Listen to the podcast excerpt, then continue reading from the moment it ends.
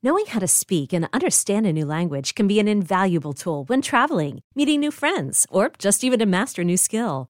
But it's not always simple when you're bogged down by textbooks and structure classes. That's why so many people trust Rosetta Stone. Rosetta Stone is the most trusted language learning program, available on desktop or as an app. It truly immerses you in the language you want to learn, like Spanish, French, Italian, Chinese, and more. You won't just be studying English translations. The Rosetta Stone intuitive process helps you pick up a language naturally, first with words, then phrases, then sentences. Don't put off learning that language. There's no better time than right now to get started. For a very limited time, listeners can get Rosetta Stone's lifetime membership for 50% off. Visit rosettastone.com slash rs10. That's 50% off unlimited access to 25 language courses for the rest of your life. Redeem your 50% off at rosettastone.com slash rs10 today.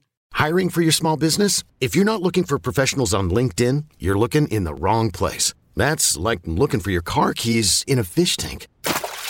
LinkedIn helps you hire professionals you can't find anywhere else, even those who aren't actively searching for a new job but might be open to the perfect role. In a given month, over 70% of LinkedIn users don't even visit other leading job sites. So start looking in the right place. With LinkedIn, you can hire professionals like a professional. Post your free job on linkedin.com slash recommend today. Hey folks, this is Kevin. On this week's episode of Risk, you'll hear Tracey Segarra. Oh, I love you so much, I just want to punch you. That and more. But before that, listen to this. I need to report an anonymous tip. This is regarding what? This is regarding a mass suicide. On March 26, 1997, in a San Diego mansion, 39 people were found dead. The occupants, it was said, seemed to belong to some kind of cult. They called themselves Heaven's Gate. Now, Sheriff, they had a leader, did they not, Marshall Applewhite? We came from distant space and we're about to return. But the unanswered questions they left behind still linger. If I could believe that they were brainwashed, it would be easier to just blame the two. The largest mass suicide in American history is also one of the most misunderstood. I would appreciate it if this tape would be between us, okay? Bye bye. Coming October 18th from Stitcher in collaboration with Pineapple Street Media, Heaven's Gate. Hosted by me, Glenn Washington. Subscribe now on Stitcher or wherever you listen to your podcast. To find out how you hear episodes one week early, ad free, go to heavensgate.show. Yes, indeed. Check out Heaven's Gate, the podcast. It's fascinating. Also, I've talked about Canna-Pet a few times on the show, but if you haven't checked them out, it's a perfect holiday gift for your pet. You just go to canna-pet.com. That's C-A-N-N-A pet.com and use the code RISK at the checkout for 50% off your order and give your pet the gift of good health for the holidays. Canna-Pet is the leading CBD supplement for pets. The company makes all natural, organic, and non GMO capsules, liquid, and tasty biscuits in maple bacon. Peanut butter and apple, or turkey dinner. The capsules and liquid can be mixed into your pet's food so you don't have to try to force them to eat a pill. This pet supplement is your go to if your pet is suffering from pain, allergies, cancer, anxiety, arthritis, or seizures. But this is not pot for pets. The products are not sold in dispensaries because Canna-Pet is made from industrial hemp, not marijuana. That means it contains CBD, not THC. So it won't get your pet high. Actually, there's zero psychoactive effects. The product's fully legal and vet recommended for dogs, cats, horses, and other animals, and they ship all over the US. The company has a non-profit organization, Pet Conscious, that works with hundreds of rescue organizations around the US. Its mission is to build a better world for pets, and they do so providing free products, financial support, and fundraising. Canna-Pet is a holistic alternative to pharmaceuticals, and no prescription is needed to purchase. You can order online at canna-pet.com with the code RISK for 50% off. For customer testimonials and more information, visit canna-pet.com. Okay, this week's episode of Risk is a rerun of one of our classic holiday stories episodes, and next week we'll be premiering our all new Holiday Stories episode of 2017. Now, here's the show.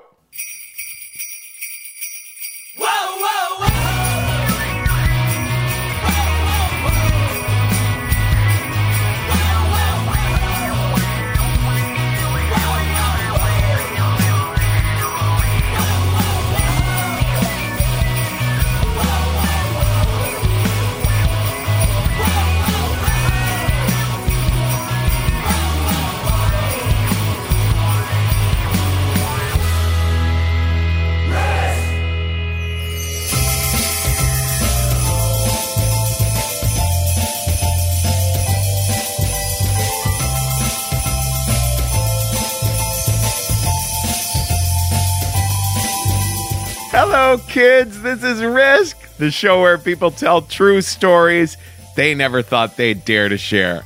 I'm Kevin Allison. This is Junior 85 behind me now, and this is our holidays episode, our new one of 2016. Holy camoles, folks.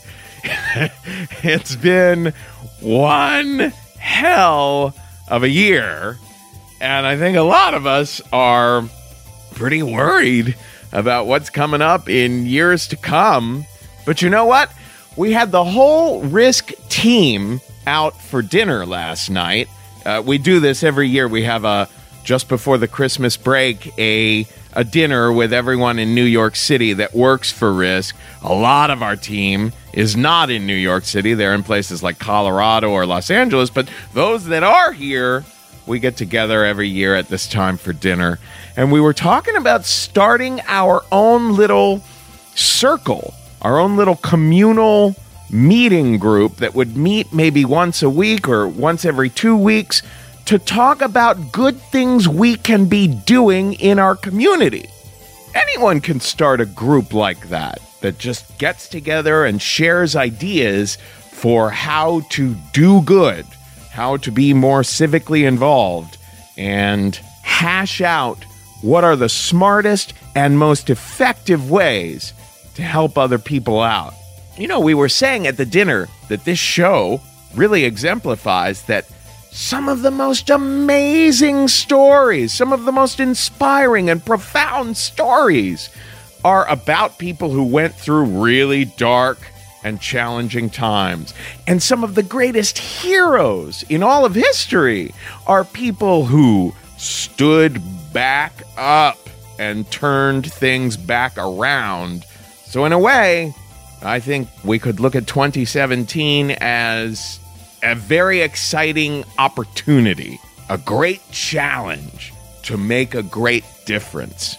Now, our holiday episodes often feature stories about Christmas, Hanukkah, New Year's, Thanksgiving.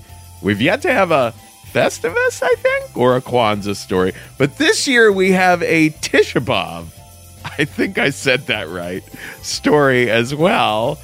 Uh, you'll you'll know more when we get there. That's from Danny Lobell at the end of the episode. In a little bit, we're going to hear from New York-based storyteller David Hu. He has done a lot of stuff at the Moth here in town and he's a wonderful guy. But before that, we're going to start with one of our favorite storytelling discoveries of this year, Tracey Segarra. She was on the show just a couple months ago and was just absolutely fabulous. And here she is back again. She told this one at the Bell House, our recent show here in December in Brooklyn. Tracey Segarra with a story we call Like Family.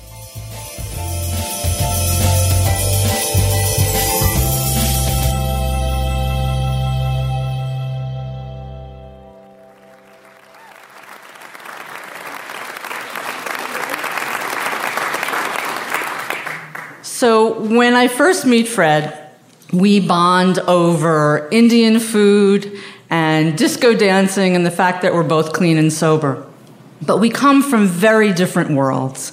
He is born and raised in the Bronx and a lapsed Jehovah's Witness, this strange religion I like know nothing about.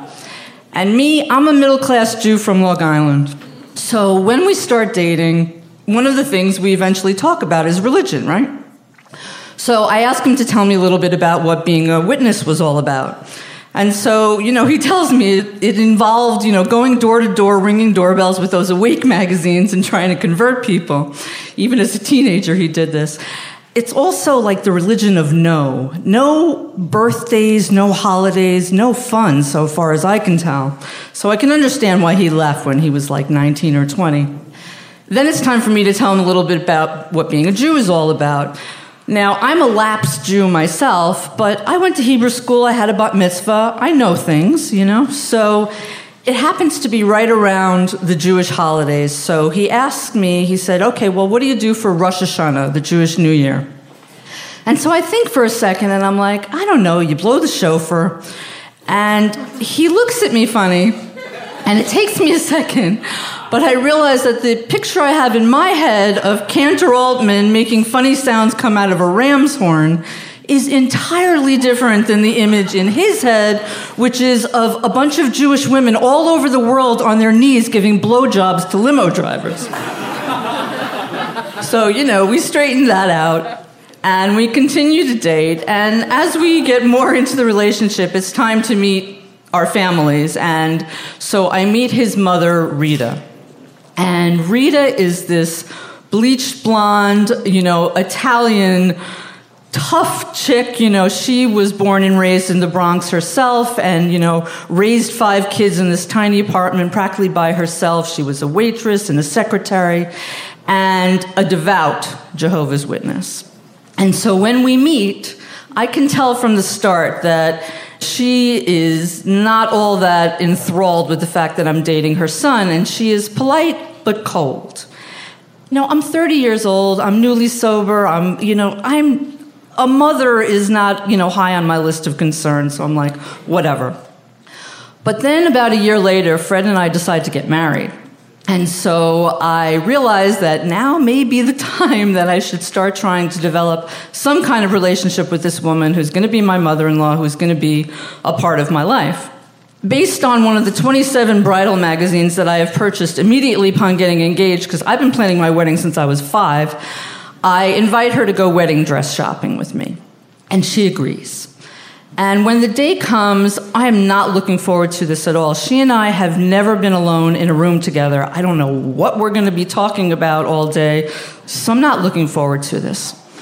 But when we get to the bridal salon and I start trying on all these wedding gowns, she tells me that I look beautiful in every single one, which is a complete lie, you know, but the sweetest of lies. And I feel myself starting to soften towards her. And then she takes me out for burgers afterwards, and the conversation starts flowing a little more. And then we take the express bus back to the Bronx. And when we get to the Bronx and it's time to, you know, say goodbye, she grabs me and gives me a hug. And it's the kind of hug that tells me how much it meant to her that I invited her to do this with me. It breaks open a place in my heart for her, and we start to become friends after Fred and I get married, we move out to Long Island. They're still in the Bronx, but they come visit, you know, every couple of weekends. I quickly learned that two of Rita's favorite things are food and shopping. And so, you know, they come out to Long Island, we go to Freeport, we get these, you know, lobsters, we come back and we cover the dining room table with newspapers, and nobody can devour a lobster like Rita Romeo. I mean, she eats every edible portion of this lobster, parts that I didn't know were edible but she does. and the two of us go shopping together, and she doesn't care. It can be a hardware store, a grocery store, a dollar store, although dollar stores are her favorites. She doesn't care. She just loves to shop. And so, you know, that bonds us a little more. And then a couple of years later, when my twin daughters are born, she becomes my savior because I am so overwhelmed with these babies. And when they get home from the hospital, every Friday afternoon, she comes out and she spends the weekend with us. And when I hear that screen door squeak, you know, like open at the end of the day, I've been listening for it all day. It's like the cavalry has arrived, like reinforcements are here, and I can finally just breathe, you know? And we don't even have an extra bedroom for her. We have like this mattress on the floor in the living room. And she's raised five kids, so she knows what she's doing. And when the babies wake up in the middle of the night, you know, I jump up and I hear her jump up, and she helps me prepare bottles for them. You know, I just have this image of us sitting in the baby's room, you know, in the stillness of the night, feeding them. It was just wonderful. Over the next couple of years, you know, she becomes even more an integral part of our lives. She absolutely adores her grandchildren. She buys them clothes and toys, and she buys us groceries when funds are low. You know, she's not your typical cookie baking grandma. You know, that's not her thing. She's still this tough Sicilian. In fact, one day when the girls are like two or three, like, I hear her say to them, Oh, I love you so much, I just want to punch you. You know? But she also has her tender side. And one day we notice that she is stealing things from them, like little things, like a beret or like a stuffed animal. And I don't know why until it hits me that she literally wants something to hold on to when she's away from them, you know? One day, you know, one year when they're about four or five, like every year, you know, this, we send out holiday cards to show off these absolutely adorable twin girls, right? This is before the internet. This is the only way you could show off your children. So we would send out, you know, these generic, you know, season's greetings cards. But this year, for just whatever reason, I decide to send out a Hanukkah card you know, I see it on Ofoto, it's easy, you know, press send, and it goes. And of course, I don't send it to my in laws because they're witnesses, they don't do holidays. But I do send it to Fred's aunt who lives in the Bronx near them. About a week later, Fred gets a call from his mother, and she says that since we have decided to raise our daughters as Jews, she can no longer be part of our lives. My first reaction is just shock I mean, we've never discussed religion. I thought at the beginning it was best not to. And so I had no idea that she would think this way. And then I'm hurt because this is me. You know, like, how could she do this to me? And then I get angry because this has to be the most anti Semitic thing anybody in my life has ever done to me. And this is family. But then I think, oh, you know, she, it was just a shock and she'll get over it. I'll just give her some time to cool down. And of course, she's going to call me, she's going to apologize, and, you know, everything will be okay. So I wait, and a week passes, and she doesn't call. Then another week passes, still no call. And by the fourth week, it's clear she's not calling. And then I dig in. And I tell Fred, you know what? If she does not want to accept us and how we may or may not raise our children, then I don't want her in my life, and I'm done. And to his credit, you know, my husband agrees, probably one of the reasons we're still married. And so that's it. We're done. And months pass. And there are times during those months where, you know, the girls do something adorable, and I think to myself, oh, I can't wait to tell Rita about this. And then I stop myself because I can't tell her. About nine months later, a new dollar store opens up in my neighborhood, and of course I think of Rita. And I want to call her. I get the urge to call, but I don't because, you know, I don't want to risk being rejected all over again. But each day when I wake up, the urge to call just gets stronger. And one day I just know I'm going to call. And I have no idea what I'm going to say but I just pick up the phone and she answers on the first ring. And I say, Hi, it's Tracey. And she says, Hi. And I say, I miss you. And she says, I miss you too. And just like that, it's over. We never discuss it. We just step over that time in our lives as if it never happened and we go on as before. And for the next seven years, she becomes my second mother. She is so proud of how I'm raising the girls and my advances in my career, and she's my ally. Because one day when Fred raises his voice to me in anger, she pulls him aside and she tells him in a way that only a Sicilian woman can Don't you ever talk to her that way again. In 2012, Rita unexpectedly passes away. And I miss her. I miss her every day. But there's so much more we almost missed. Like that time when the girls were five and they had their first and only ballet recital, where they made it clear that they were much more suited to pratfalls and you know physical comedy than they were to graceful pirouettes. Or when they were eight and they told us ghost stories around the fireplace. So many lobsters, so many lobsters.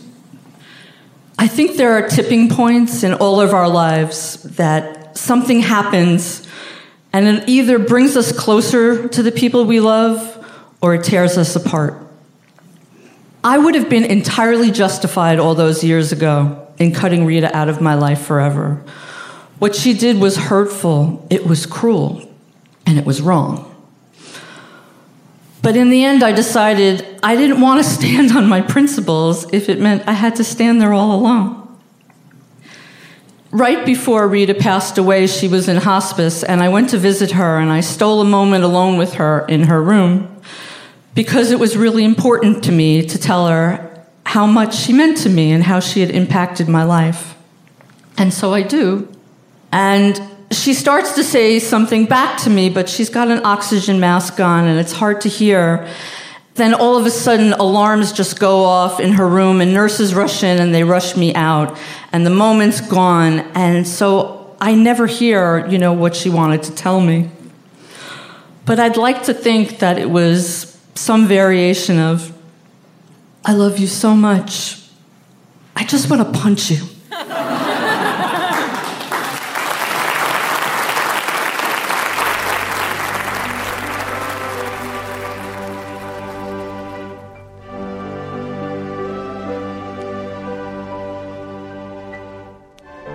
Let's check with the man himself for the true story. Welcome, Santa Claus. Uh, call me Santa. Oh, ho, ho, ho. Merry Christmas. All right, Santa. Now, here's my first question. Do you under- Hey, say you out there, dancer, prancer, stop ringing those bells. You, you see, Spike, I've got my reindeer and sled outside, double parked. And if don't come up to see, the cops are having a ticket for the fine, and there's no money to pay with your fellas. Quiet thunder, quiet blitzen. All they keep ringing is bells, bells. So help me, next year I'll get myself a horn.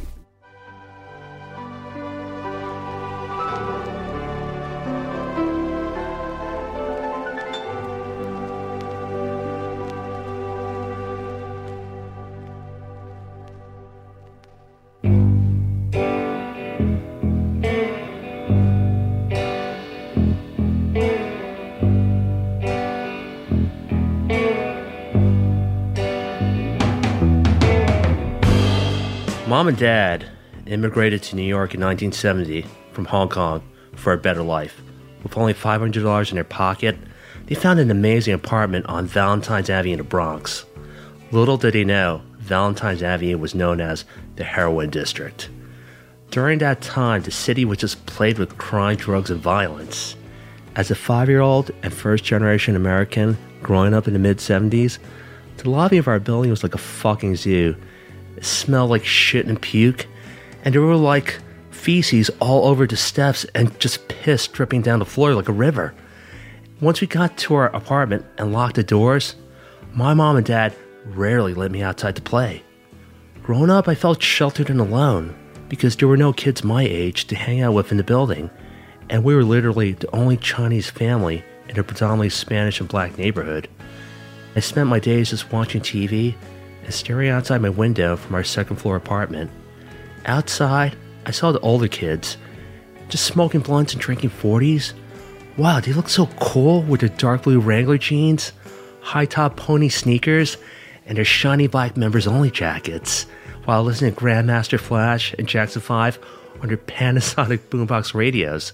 And they're all laughing, giggling, and talking about hanging out at the roller rink, picking up girls, getting them drunk, and banging the shit out of them. Banging the shit out of them? What the fuck does that mean?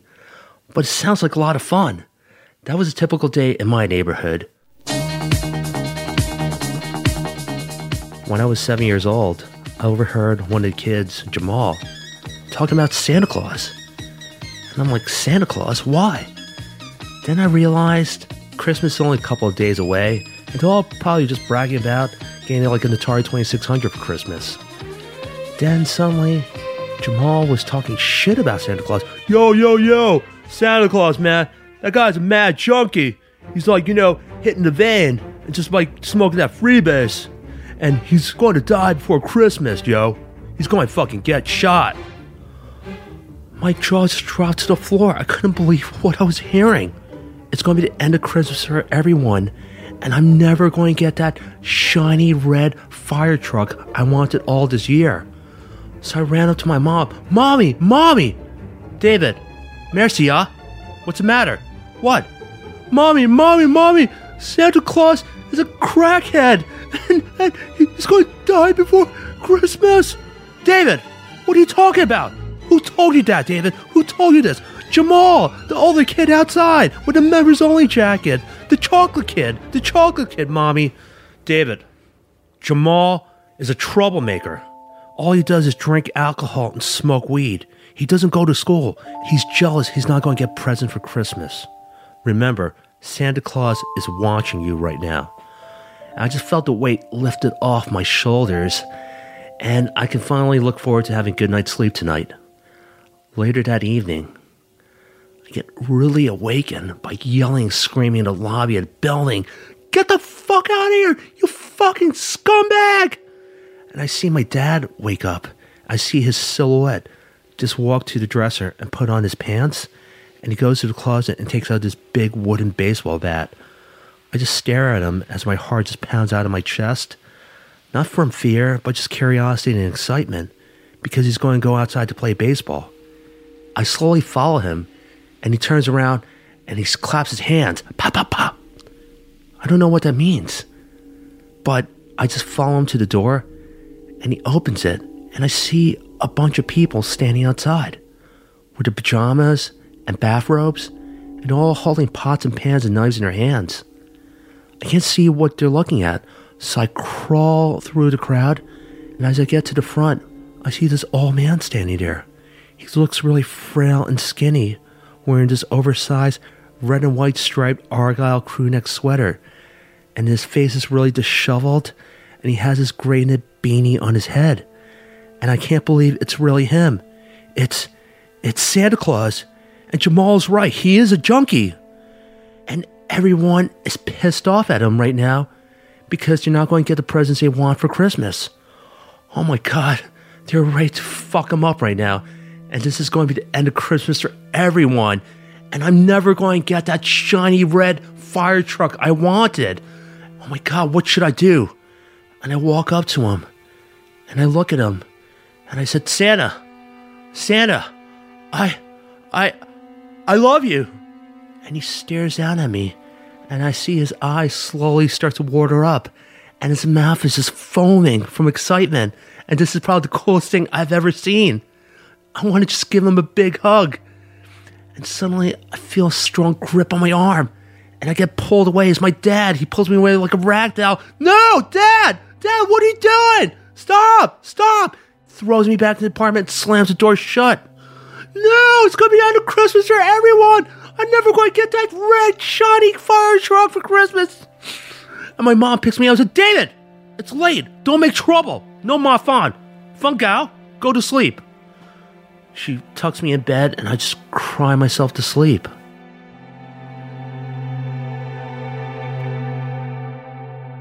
The following morning, I'm sitting down in my kitchen.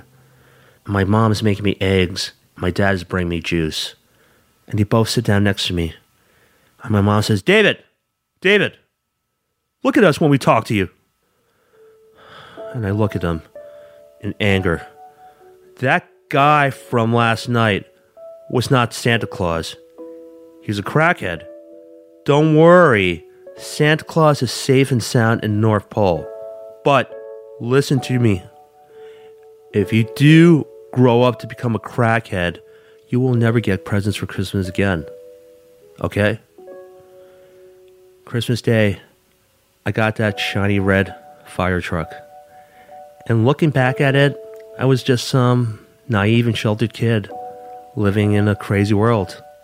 And I hope that junkie found a better place in life. And my mom and dad were not just my parents, they were like my guardian angels that protected me from crime, drugs, and violence. Now that they're in their 70s and 80s, I became their guardian angel.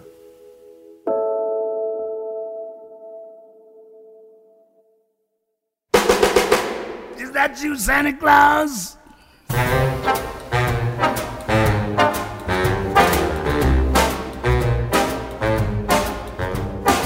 Gifts I'm preparing for some Christmas sharing, but I pause because hang in my stocking, I can hear a knocking.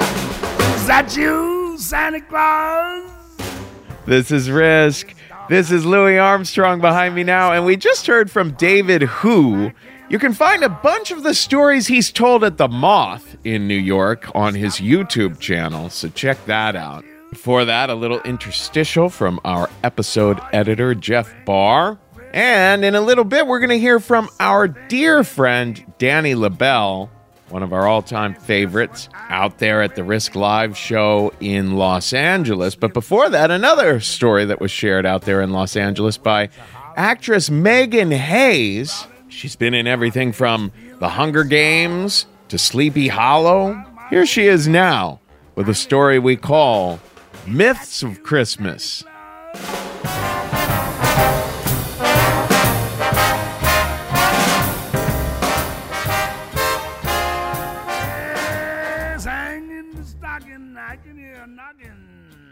That you, Santa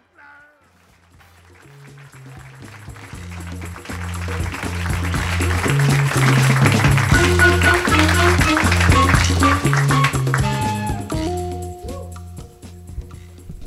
Hey, y'all. I haven't been home for the holidays in two years. And tomorrow night, I am hopping on a plane and flying back south to spend Christmas with my family in Atlanta. Fuck me. the holidays have always been such a challenging time for me for like a myriad of reasons. And Christmas, well, Christmas has been a challenging time for me from the get go. Like, I never got to believe in Santa Claus, ever.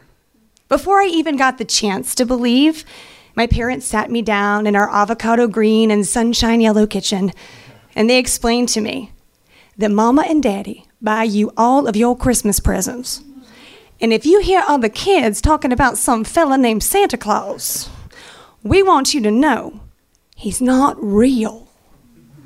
I looked up at them with wide brown eyes and I said, Okay. I was three. now, look, I know I'm not the only kid in the world that didn't get to believe in Santa Claus. I know. But I am the only Christian kid. I know. And also, my father was a Southern Baptist minister. So, like, my parents were adamant that I believed in, like, oh, a dude that could walk on water, speaking serpents, a talking burning bush. But elves making my Christmas presents and flying reindeer, unacceptable. And also, y'all, my family is Southern. We are experts at make believe. Like, all my life, I watched my family pretending things were happening that weren't and weren't happening that were. And we kept up appearances at all costs because, oh my word, what will the neighbors think? Y'all, we were so worried about what people were gonna think of us that when my family went to go see a therapist, we lied to the therapist. We were like, no, no, we're, we're good. We're fine. Why are we even here? How are you? my sister got kicked out of a really prominent private school for selling drugs, but my parents told everybody that that school just did not appreciate her or her talents. oh, my dad, when I was nine years old, my dad had a nervous breakdown. He couldn't even remember his name, and he was hospitalized. It was then that he was diagnosed with schizophrenia, and he was in the hospital for several months. But we had to tell everybody that my father was on sabbatical and he was on an archaeological dig in the Middle East. I even remember one time when my dad was driving me to church one Sunday morning. I think I was maybe five or six years old. My dad was like a huge hot tea drinker. That was his jam. And so he's driving to church and he turns uh, into the driveway too sharply. And his mug of tea, which my dad never had a to go mug, he just, you know, had the ceramic, old school, like giant mug of tea, turned and spilled all over my legs, scalding hot tea. And I remember bursting into tears and screaming and crying because I was in so much pain. And my dad, as he pulled into the parking space of the church, and as he's opening the car door to greet one of his congregation members, he turns to me and he says, You better shut up. I don't want to see you crying ever. And he gets out of the car and greets the congregation members like, It's the best day in the world and everything's fine. And I remember sitting there in that car seat, just soaking wet and in so much pain in my patent leather Mary Jane's just covered in tea. And I just remember wiping my tears from my face and swallowing my pain and going into my Sunday school class. And when my Sunday school teacher asked me, like, what happened? Why are you covered? Why are you soaking wet?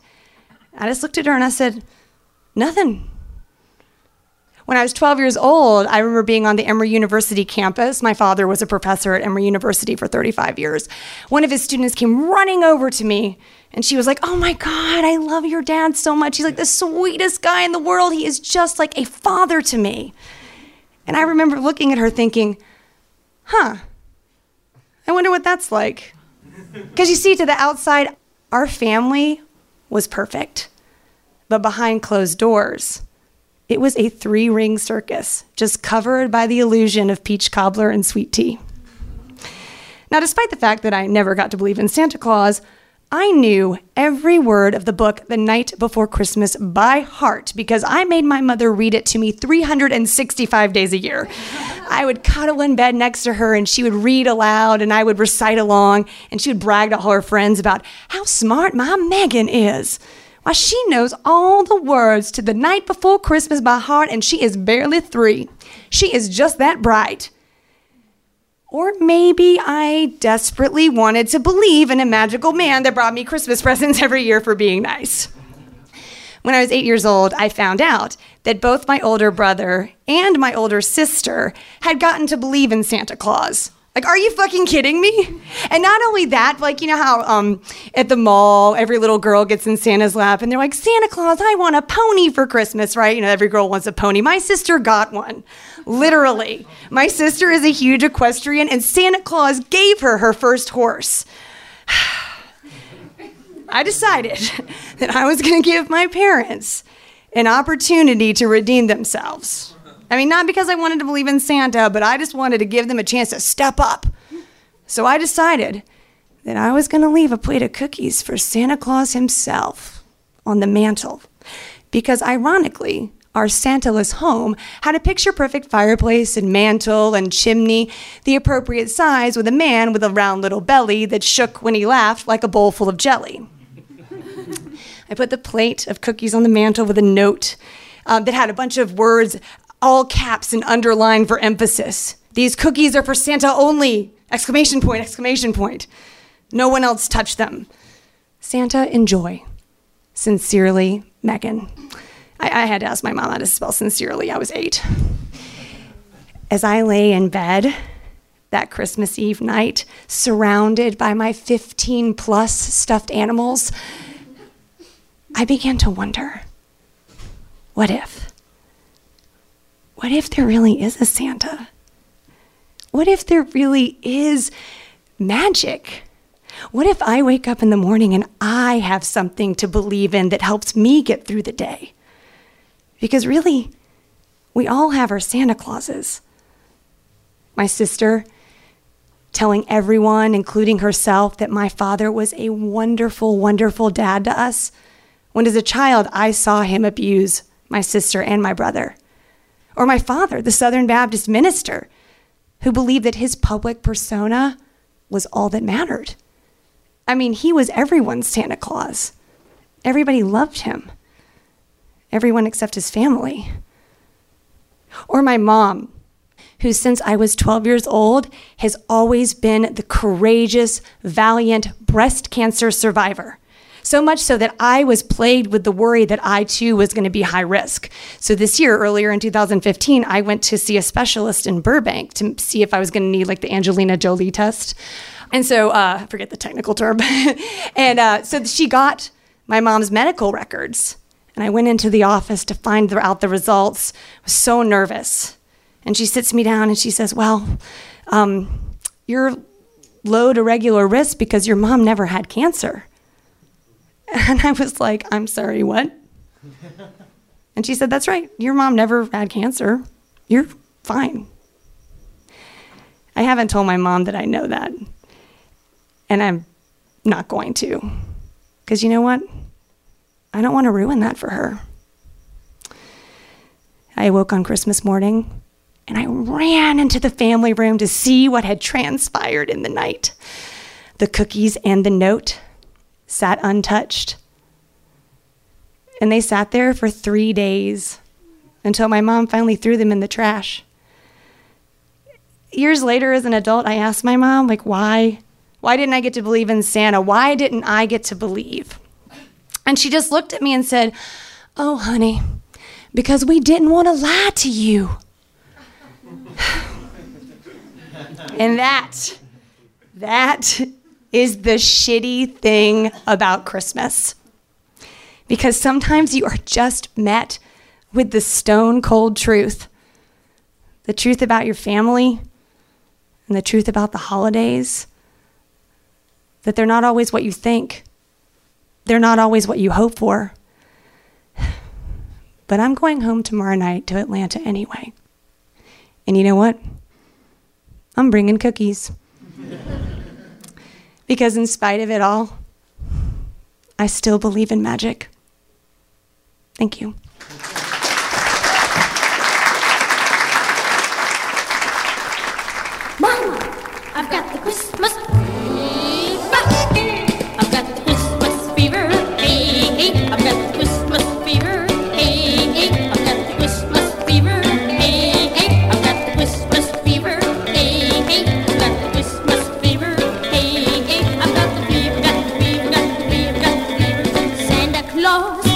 Be here. Lots of gifts and Christmas deer. I've got the Christmas fever. Hey, hey, I've got the Christmas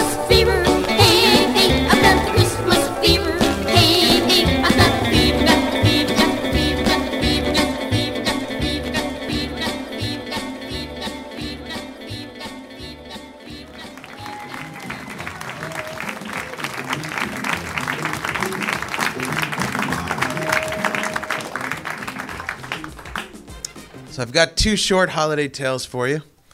The first one is uh, my my Christmas story. I I'm Jewish and uh, I went to yeshiva as a kid. Very Jewish. Thank you. What's up, yeshiva people? Uh, you know, there's a lot of crap spoken about Santa Claus in yeshivas. They, they they try to make you feel good about the fact that we're disassociated. They're like, oh, I always hear this, like, it's fraud what they're telling their kids. It's fraud. Complete lies. These kids, they hear that Santa's real. It turns out he's not real. They don't trust anything for the rest of their lives. But then they tell us that Hitler's real, and it turns out he was real. I don't think that's any better.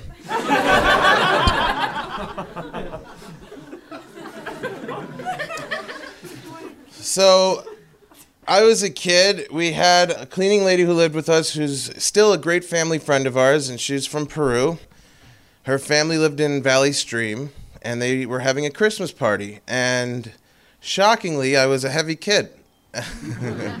still heavy. I'm consistent. I I stick with things. Um, and they didn't have a Santa Claus at their Christmas party, and she expressed how upset she was about this to my mom, and my mom volunteered, "Oh, I have a heavy son. Uh,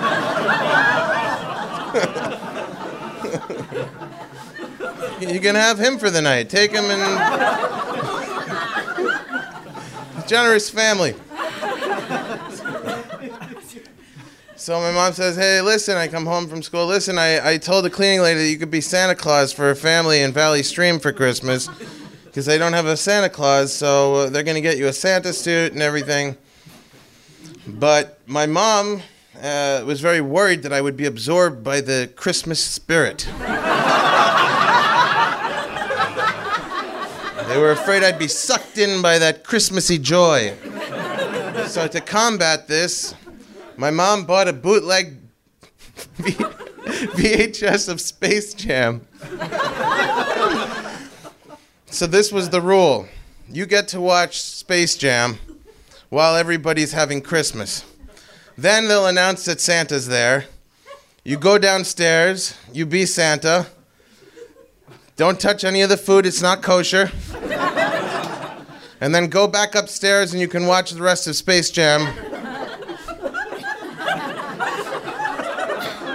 Do not partake in the warmth or joy. You're strictly there to keep the myth alive.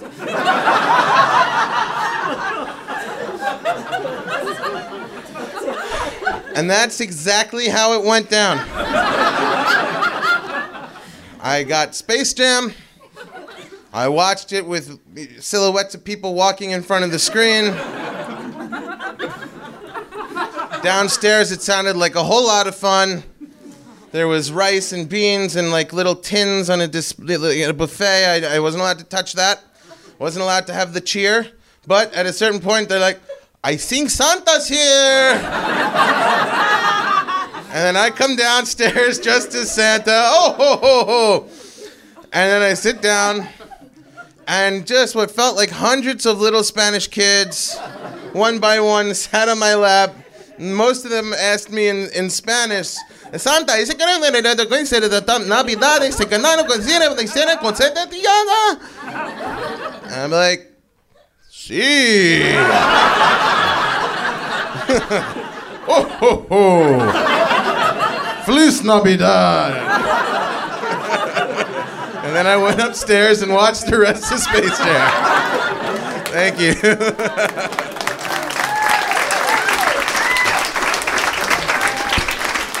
That's the first holiday story. The second holiday story is for a Jewish holiday, the holiday of Tisha B'Av. Not one of the big popular ones, because it's a holiday of mourning and sadness. kind of the opposite of Christmas. Although there's some mourning in Christmas, I think, right? Christmas morning. Tisha B'Av, by contrast, is when we get together, we go to temple, we don't sit on the chairs because they're too comfortable. and we, when you're mourning, you can't be comfortable. And you take a little candle and you sit on the floor and you mourn the loss of the temple, which was destroyed 2,000 years ago, because a loss of real estate for Jews should never be taken lightly. Never.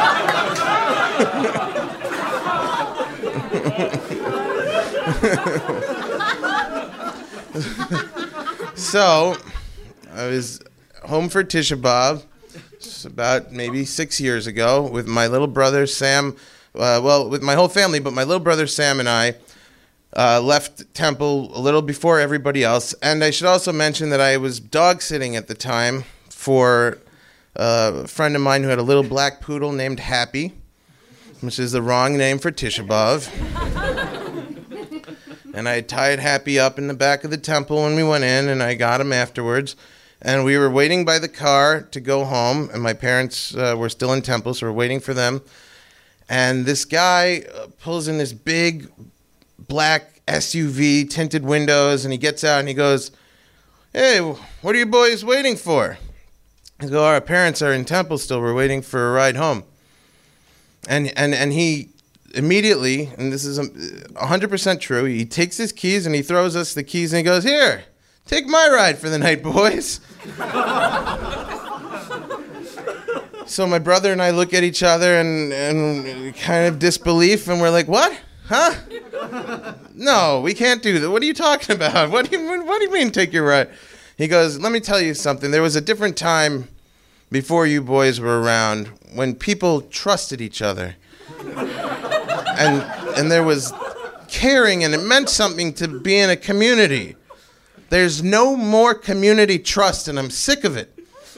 And I want to tell you guys if I was your age and somebody threw me the keys to a nice SUV like this with a leather interior and tinted windows and a box of cigars in the back and some money in the glove compartment and satellite radio, then I would take it and go to Manhattan for the night and have a good time. So that's what I suggest you guys do. So I said, Sam, I think this is nuts. I don't think we should do this. And he's like, Dan, there was a time of community trust.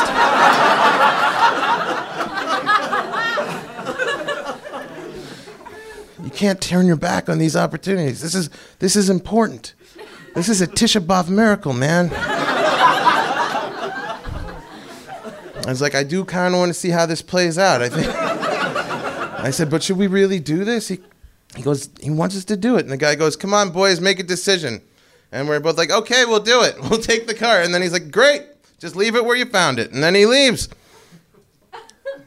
And we're like, okay, I guess we're doing this. We get into the SUV and we start first. We're just driving around. We're like, okay, it works. It drives. This isn't like the whole thing was very surreal. We've got Happy in there with us, you know. we're driving around the neighborhood, and then we're like, this is this is fun.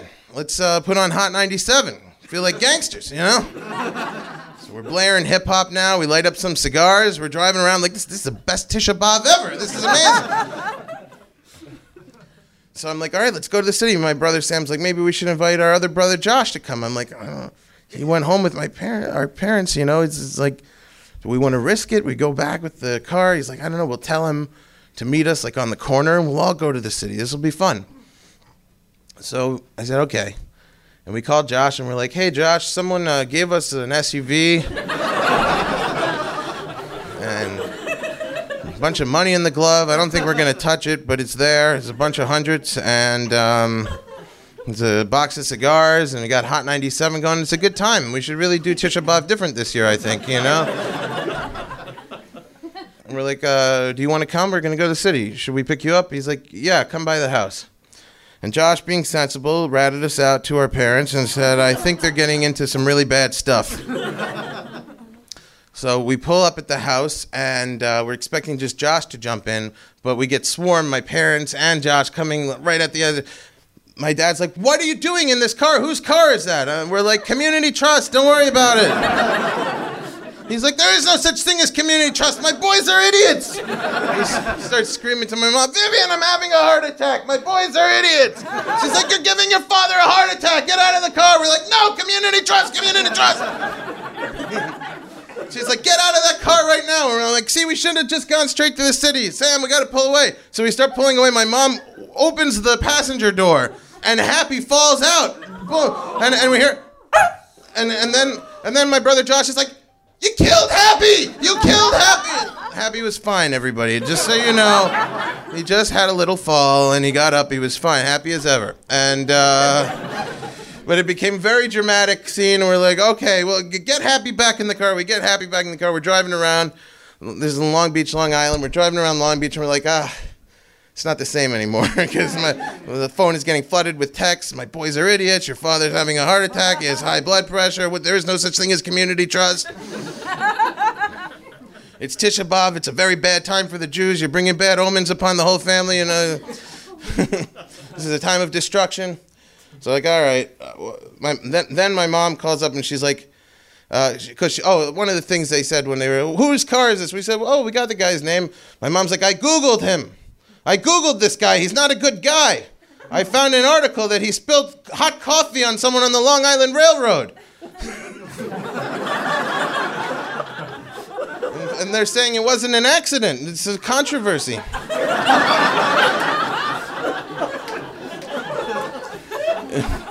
You have to bring this car back right away. so my brother Sam and I were like, all right, it's causing too much trouble. It's not worth it. We had our fun. We'll, we'll bring the car back. And, uh, and my mom, my mom texted us the guy's address because she did a full Google background on this. She's like, don't leave the keys. Like, you bring him back his keys so they can't accuse you of anything. He's probably a drug dealer, all that money in the glove. So we're like, maybe he is. I don't know. So we bring the car back. We go up to this guy. He lives in an apartment building. We buzz him from the address, and he comes to the door and, and he, he goes, what the heck you, what boys doing back so early? You, you're supposed to go to the city, go to the clubs, have fun. And we're like, yeah, we we uh, we told our parents. It got to our parents anyway, and they freaked out that you know we have a stranger's car and everything, and they they, they were really insisting that we bring it back. He's like, you don't tell the parents, boys. They don't understand community trust. And we're like, I know, that nobody understands community trust. Just the three of us, right? That's it. There was a time, everyone. and he's like, all right, all right. And then there's a voice from inside the apartment. Who is that? It's a female voice. And he goes, oh, my wife can't know about this. she wasn't in on community trust either. He's like, she, she wouldn't like it if she knew I did this. But uh, damn it, guys, I really wanted to create some fun for you boys. I'm like, yeah, it's a time of destruction. We couldn't do it anyway. Temple is destroyed. And we give him his keys back. And then as we're leaving, he goes, if you're ever around again, I also have a boat. All right, guys, I'm Danny Lobell. Thank you very much. Happy holidays, everybody.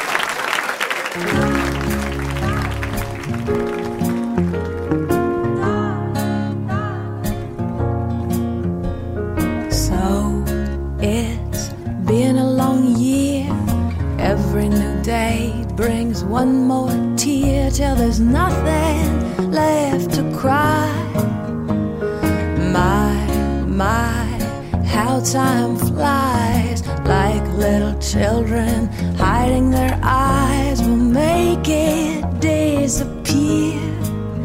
Let's start a brand new year.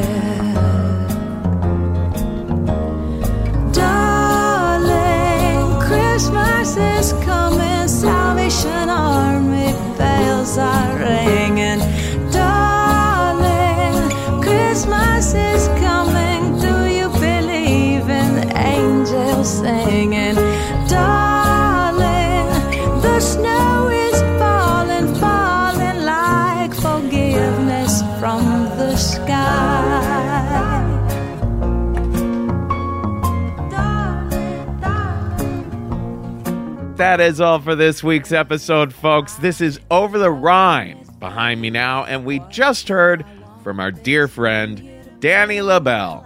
Hey, if you heard a holiday story on this episode that got you thinking, hey, I got one of my own, pitch us any time of year. We will take pitches for Halloween episode stories or holidays episode stories, right?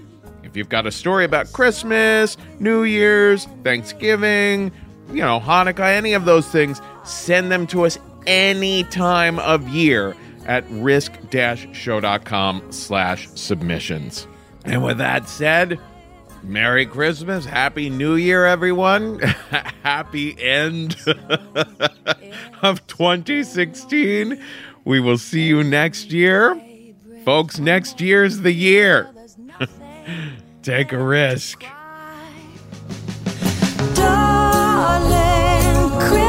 Christmas is coming, Salvation Army bells are